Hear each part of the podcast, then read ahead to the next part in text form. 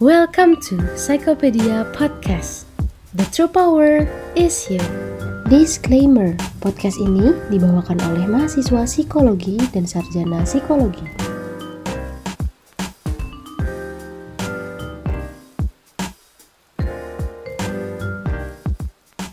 Halo semuanya, welcome back to Psychopedia Podcast episode yang ketiga. Di sini bareng aku, Josephine dari Angkatan 2020, Fakultas Psikologi Universitas Kristen Maranatha. Di sini juga ada aku, Aska, dari Angkatan 2019, Fakultas Psikologi Universitas Kristen Maranatha. Hari ini seru banget loh Jo topiknya, karena kita mau membahas lebih jauh tentang compassion to others. Bener banget. Nah, ngomongin soal compassion to others, pasti nggak jauh nih dari namanya self-compassion. Tapi untuk self-compassion sendiri udah kita bahas nih Kak di dua episode Psychopedia Podcast sebelum ini. Jadi teman-teman pendengar yang mungkin belum dengar dan penasaran tentang apa sih self-compassion itu, boleh banget dengerin episode-episode sebelum ini. Nah, iya betul nih buat teman-teman yang belum dengerin podcast Psychopedia yang pertama dan kedua, boleh banget tuh kalian coba dengerin. Topiknya nggak kalah seru. Eh, tapi Jo, di sini kita nggak hanya berdua loh. Kita udah kedatangan pemateri yang tentunya keren banget. Yap, di sini udah ada Cigebi dari Angkatan 2017. Beliau merupakan Ketua Pelaksana WeCare tahun 2020. Halo Cigebi, apa kabar? Halo, halo Cigebi. Halo Aska, halo Jo. Baik, baik. Oke, nah Cigebi kami persilakan untuk memperkenalkan diri ya. Halo semuanya, namaku Gabriel Evangeline, biasa dipanggil dengan Gebi. Uh, aku angkatan 2017 dari Psikologi Maranatha juga. Terus uh, aku juga punya pengalaman kemarin itu jadi koordinator dari WeCare 2020. Oke, berarti tadi kan udah dikenal nih kalau Cigebi waktu itu bergerak di organisasi WeCare kan. Mungkin boleh nih Kak cerita lagi tentang kesibukannya, kegiatannya di rumah aja, ngapain aja kira-kira? Uh, kalau untuk kesibukan sekarang sih, aku lagi belajar bahasa sih, belajar bahasa Korea sama bahasa Inggris. Wow, keren banget ya Jo Cigebi lagi belajar bahasa Korea, terus lagi belajar bahasa Inggris juga sekarang. keren-keren. Nah, terus Ci, alasan Ci Gaby ingin menjadi podcaster di podcast Psychopedia ini tuh apa sih? Pas pertama di kontak itu sebenarnya langsung tertarik sih sama temanya gitu tentang compassion to others gitu di mana uh, compassion ini tuh menurutku lagi sangat diperlukan di situasi pandemi dan ingin sharing juga praktisnya gimana kalau situasi pandemi ini uh, yang sulit gitu. Terus uh, compassion juga kan salah satu variabel psikologi positif ya. Jadi uh, memang kalau dari aku pribadi sih cukup tertarik dengan psikologi positif gitu. Dan program psikopedia ini juga bisa dibilang idenya sangat fresh ya dari Hima gitu dan bisa memberi ilmu juga dan pengetahuan bagi orang-orang banyak maupun orang awam gitu yang mendengar. Oke, berarti pengen banyak sharing gitu ya, Ci, soal topik ini. Aku setuju banget sih kenapa compassion benar-benar dibutuhin banget di hari-hari ini. Karena ya kita bisa lihat sendiri banyak banget orang-orang yang masih nggak taat prokes, yang nggak mau pakai masker, bahkan ada yang nggak percaya COVID dan segala macamnya. Terus juga ba masih banyak orang-orang yang nganggap COVID ini tuh perkara yang sepele gitu, malah ditutup-tutupi dan akhirnya uh, dia bohong karena positif mungkin dia positif terus bohong terus akhirnya dia pergi jalan-jalan gitu kan jadi beneran compassion ini beneran suatu hal yang dibutuhin banget gitu ya Ci di masa-masa kayak gini di tahun ini kan Psychopedia mengangkat tema compassion to others. Menurut Cigebi sendiri gimana nih pendapat Cigebi soal tema yang diusung Psychopedia di tahun ini? Uh, menarik sih karena compassion itu bisa dibilang tuh gak terlalu gimana ya si konsepnya tuh gak mudah dipahami gitu. Si praktisnya juga uh, tidak dengan mudah langsung dipahami apalagi kayak self compassion gitu ya. Tapi uh, kalau untuk compassion to others ini sebenarnya memang uh, sangat diperlukan gitu di situasi pandemi yang tadi sudah Jo sebutkan juga. Kayak kita menghadapi situasi yang sama gitu di mana kita ngadepin uh, bagaimana situasi ya ppkm gitu terus ada yang harus WFH terus ada yang harus karantina kalau misalnya uh, terkena COVID gitu. Lalu ada juga uh, soal vaksin gitu. Jadi kita semua tuh menghadapi situasi yang sama gitu. Uh, situasi sulit yang sama ini juga mengarahkan setiap orang itu untuk saling peduli satu sama lain gitu, yaitu dengan compassion ini gitu. Jadi dengan compassion ini tuh kan orang orang-orang tuh bisa saling bantu gitu, saling uh, memberi support gitu atau memberi kepedulian gitu dengan hal-hal simpel karena kita semua juga menghadapi situasi yang sama gitu. Dan menurutku ini uh, sangat penting untuk dibahas sih karena ya tadi sih di, yang sudah disebutkan juga orang-orang tuh masih banyak yang egois gitu mementingkan diri sendiri. Kalau dia positif ya dia malah pergi-pergi gitu nggak bilang-bilang ke orang atau misalnya gimana gitu memang emang ini tuh uh, terkait dengan keegoisan juga gitu. Aku setuju banget sih, Ci. Karena memang di situasi pandemi seperti ini, compassion to others itu memang diperlukan dan sama pentingnya dengan aspek-aspek yang lain. Ngomongin compassion to others nih, kira-kira Gaby punya nggak sih uh, pengalaman seru ketika melakukan compassion to others? Boleh dong Kak diceritain? Uh, kalau untuk compassion to others ini, Contohnya itu pas waktu itu sih saya jadi koordinator WeCare ya, karena WeCare itu kan salah satu kegiatan uh, SEMA ya dulu namanya. SEMA itu fokusnya untuk pengabdian masyarakat gitu. Jadi membantu orang lain yang membutuhkan um, baik ke anak-anak ataupun ke mereka yang mungkin ada keterbatasan dalam ekonomi atau dalam pendidikan seperti itu. Dan dengan di WeCare ini tuh jadi sebuah sarana di mana uh, kita sebagai panitia itu bisa uh, memberikan bantuan gitu berupa pengetahuan, materi, pengalaman baru bagi mereka gitu. Dan meskipun begitu juga uh, kita kan memberi memberi bantuan, tetapi di samping itu kita bisa meningkatkan skill dalam berorganisasi, dalam leadership maupun dalam teamwork seperti itu. Dan kalau untuk pengalaman yang menariknya itu menurut saya pas lagi WeCare 2019. Nah, waktu itu juga eh, betulan kita ke anak-anak gitu dan di situ kita bisa kasih bantuan eh, berupa materi dan juga pengalaman yang menarik dengan mereka.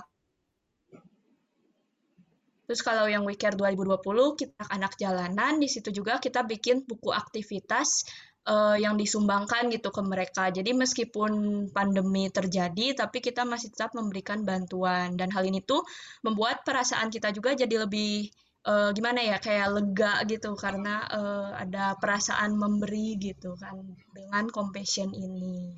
Wih, seru banget, seru banget sih, keren banget. Mulia banget ya, Ci, ini niat-niatnya. mungkin boleh diceritain lagi nih, Ci, selama mungkin ngelewatin pandemi gini, pengalaman-pengalaman atau kejadian-kejadian kayak gimana yang mungkin si Gaby alami atau kira-kira dapat banyak kabar yang kurang enakkah atau kebalikannya malah dapat banyak kabar yang baik-baik?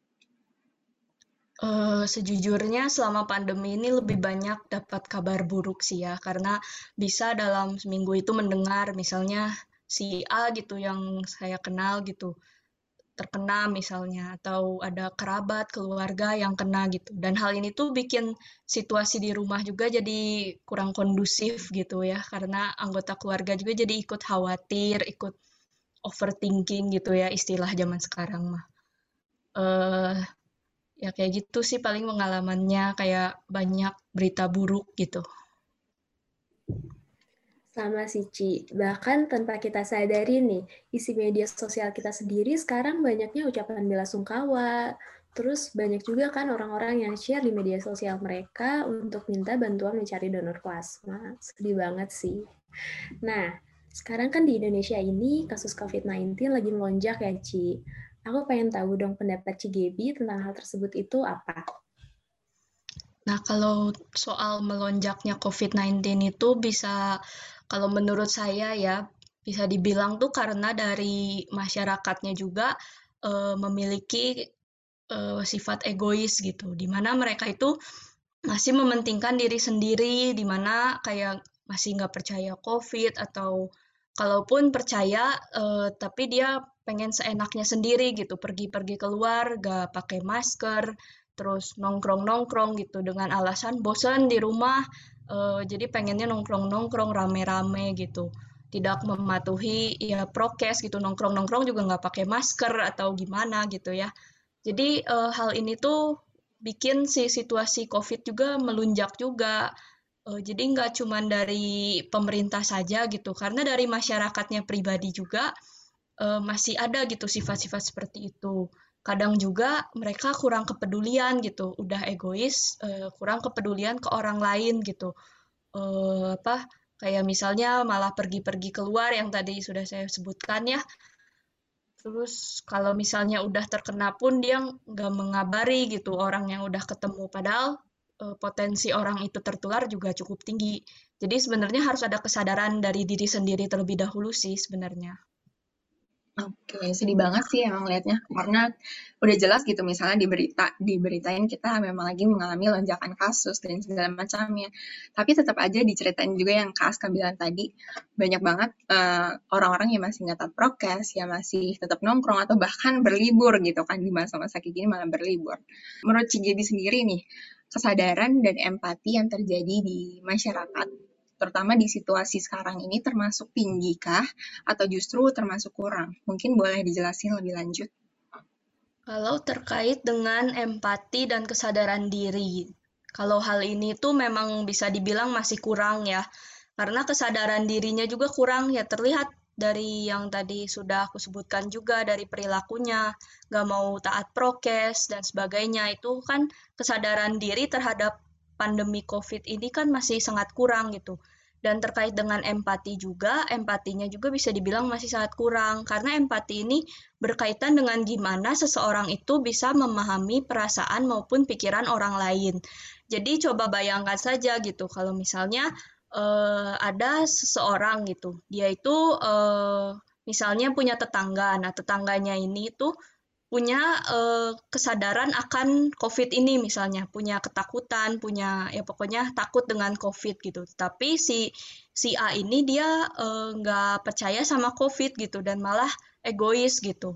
Padahal kan mestinya dia juga uh, memiliki empati di mana oh tetangga saya juga sebenarnya takut nih sama COVID gitu ya. Mestinya saya juga bisa menghargai gitu ya. Jangan uh, jangan bandel, jangan tak jangan gak taat prokes kayak gitu dan itu tuh udah menunjukkan empati tetapi kadang hal itu tidak terwujud gitu di orang-orang di sini seperti itu. Terus ketika sakit juga mereka uh, gak mikirin misalnya orang lain oh ya saya udah positif ya udahlah uh, santai-santai aja lah keluar-keluar gitu misalnya. Nah itu kan berarti empatinya masih rendah seperti itu sih. Setuju sih, Ci. Di Indonesia ini masih cukup banyak orang-orang yang awareness akan bahaya COVID-19 sendiri ini tuh kurang. Dan di masa seperti ini, banyak orang yang akhirnya harus kehilangan orang-orang terkasih kan, Ci. Nah, kira-kira apakah di lingkungan Cijebi sendiri terdapat berita-berita serupa? Jika ada, apakah yang kira-kira dapat kita lakukan untuk mereka? Apakah compassion to others dapat diterapkan dalam situasi tersebut? Oh iya, uh, kalau terkait dengan hal itu juga saya mengalaminya ya di ya di tetangga lah, kerabat atau semuanya juga ada yang uh, dipanggil Tuhan gitu karena COVID. Nah, dalam hal ini memang compassion to other itu sangat dibutuhkan, apalagi orang yang baru kehilangan gitu. Kita bisa melakukannya dengan mendoakan gitu, supaya diberi kekuatan gitu bagi keluarga yang ditinggalkan. Terus uh, memberi dukungan juga bagi mereka dan juga perhatian karena uh, at least gitu, at least kita kasih perhatian ke dia meskipun belum tentu itu tuh bisa menyembuhkan si rasa grievingnya itu ya kan kalau habis kehilangan tuh ada perasaan grieving. Lalu uh, kalau misalnya dia pengen cerita gitu ya kita mendengarkan ceritanya dan jangan menjudge gitu. Jangan menjudge kayak misalnya uh, ah dia mah emangnya nggak nggak pernah patuh prokes gitu. Jadi ya kejadiannya gini. Jadi jangan jangan judge gitu tapi lebih ke mendengarkan pergumulannya. Lalu uh, kita juga belajar untuk meningkatkan empati tadi ya. Jadi uh, jangan egois sama berusaha untuk meningkatkan kesadaran dan awareness itu di tengah masyarakat. Oke, berarti berempati ini bisa jadi cara kita untuk membantu orang lain gitu ya, Cik. Mungkin semacam memberikan penguatan atau semangat kalau misalnya mereka nggak ngelewatin situasi ini sendirian, mereka masih punya teman cerita dan semacamnya. Tapi ternyata nih di masa pandemi kayak gini sebenarnya bukan cuma kita gitu yang mungkin mengalami kesulitan atau kesusahan. Bahkan selain masyarakat pun ternyata tenaga kesehatan apalagi ngalamin banyak banget kesulitannya gitu. Tapi kalau mungkin bisa dijelaskan lebih lanjut nih Ci, apakah perjuangan para tenaga kesehatan pun sebenarnya dipengaruhi oleh compassion to others? Kalau tenaga kesehatan tentu saja ya, karena mereka itu menunjukkan perilaku pengorbanan yang uh, signifikan gitu. Apalagi mereka rela buat meninggalkan keluarga mereka di rumah, lalu uh, merawat pasien COVID di rumah sakit itu kan bukan hal yang mudah. Uh, resiko terpaparnya juga lebih tinggi gitu dibandingkan mereka diam di rumah.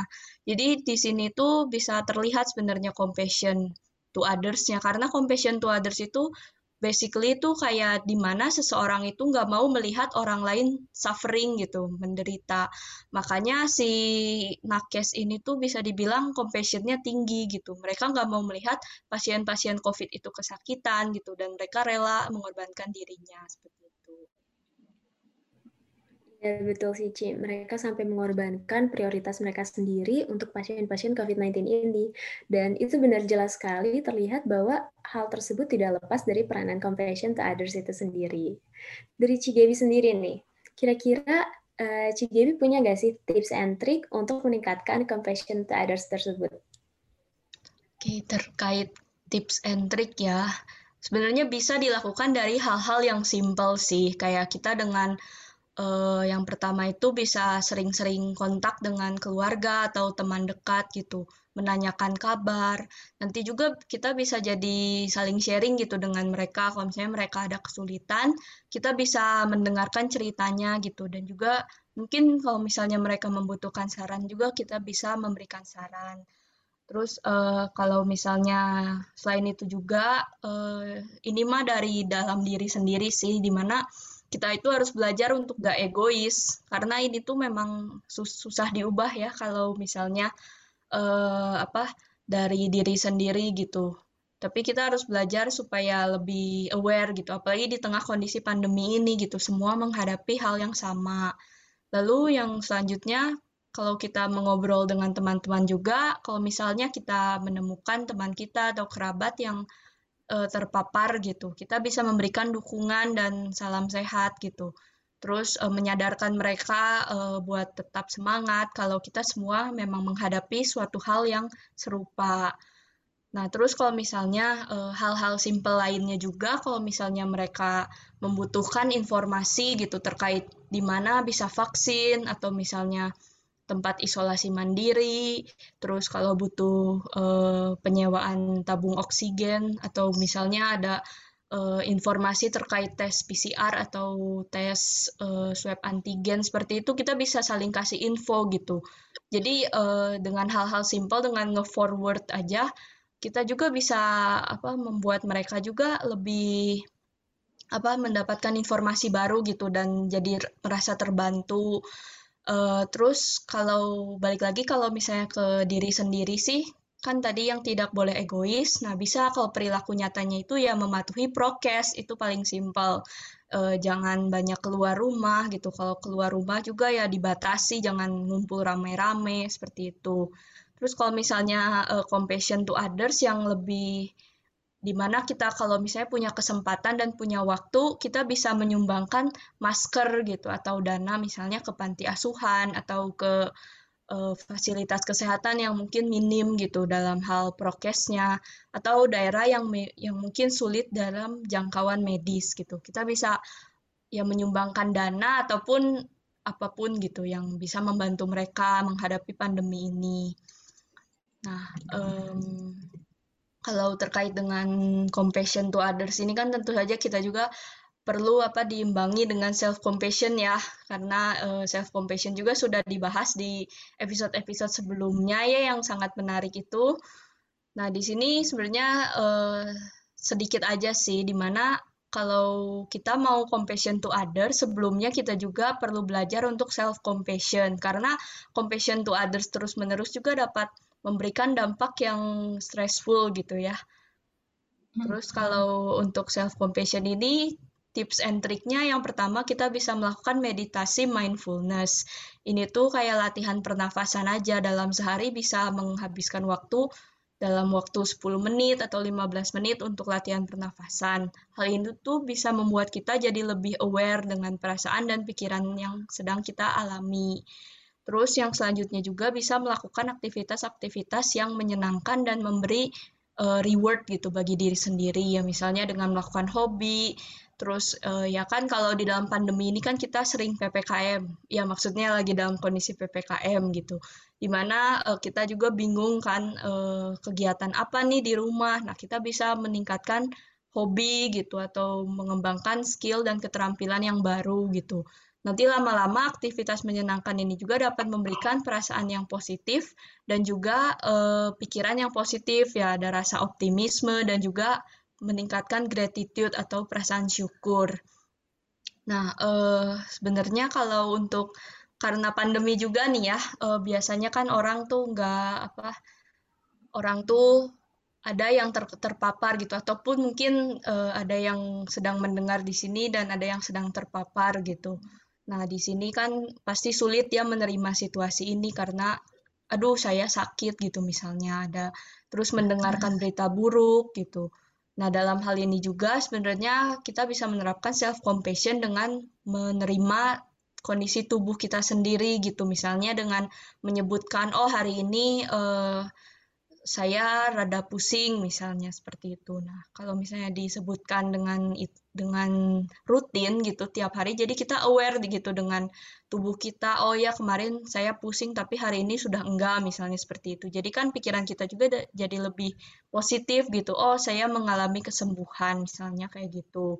Tapi memang hal ini tuh menantang untuk dilakukan karena eh, apalagi ya situasi pandemi itu memang sulit ya dihadapinya. Tapi ya balik lagi sih kita bisa melakukan hal-hal tersebut dengan latihan mindfulness juga gitu dengan melatih pernafasan dan juga memiliki pikiran yang positif. Berarti selain compassion to others, self compassion juga jadi hal yang penting juga ya Ci buat diri ditanamin di diri kita masing-masing. Tadi kan kita banyak bahas soal compassion to others dari fenomena-fenomena di masyarakat nih Ci. Kalau dari pengalaman Cici sendiri, apa yang Cigebi rasakan ketika telah melaksanakan compassion to others? Merasa senangkah atau merasa kayak, wih gue keren gitu? Atau ada dampak signifikan lain yang mungkin Cigebi alami?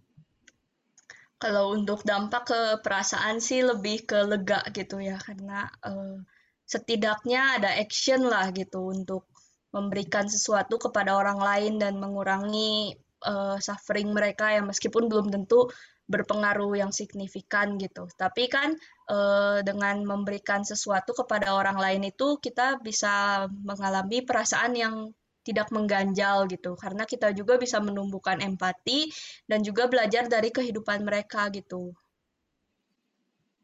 Wah menarik banget sih. Berarti uh, tetap yang penting itu action ya Ci sebanyak apa pun niat kalau misalnya nggak ada aksinya nggak mau ngerjain niat-niat itu ya sama aja bohong gitu kan.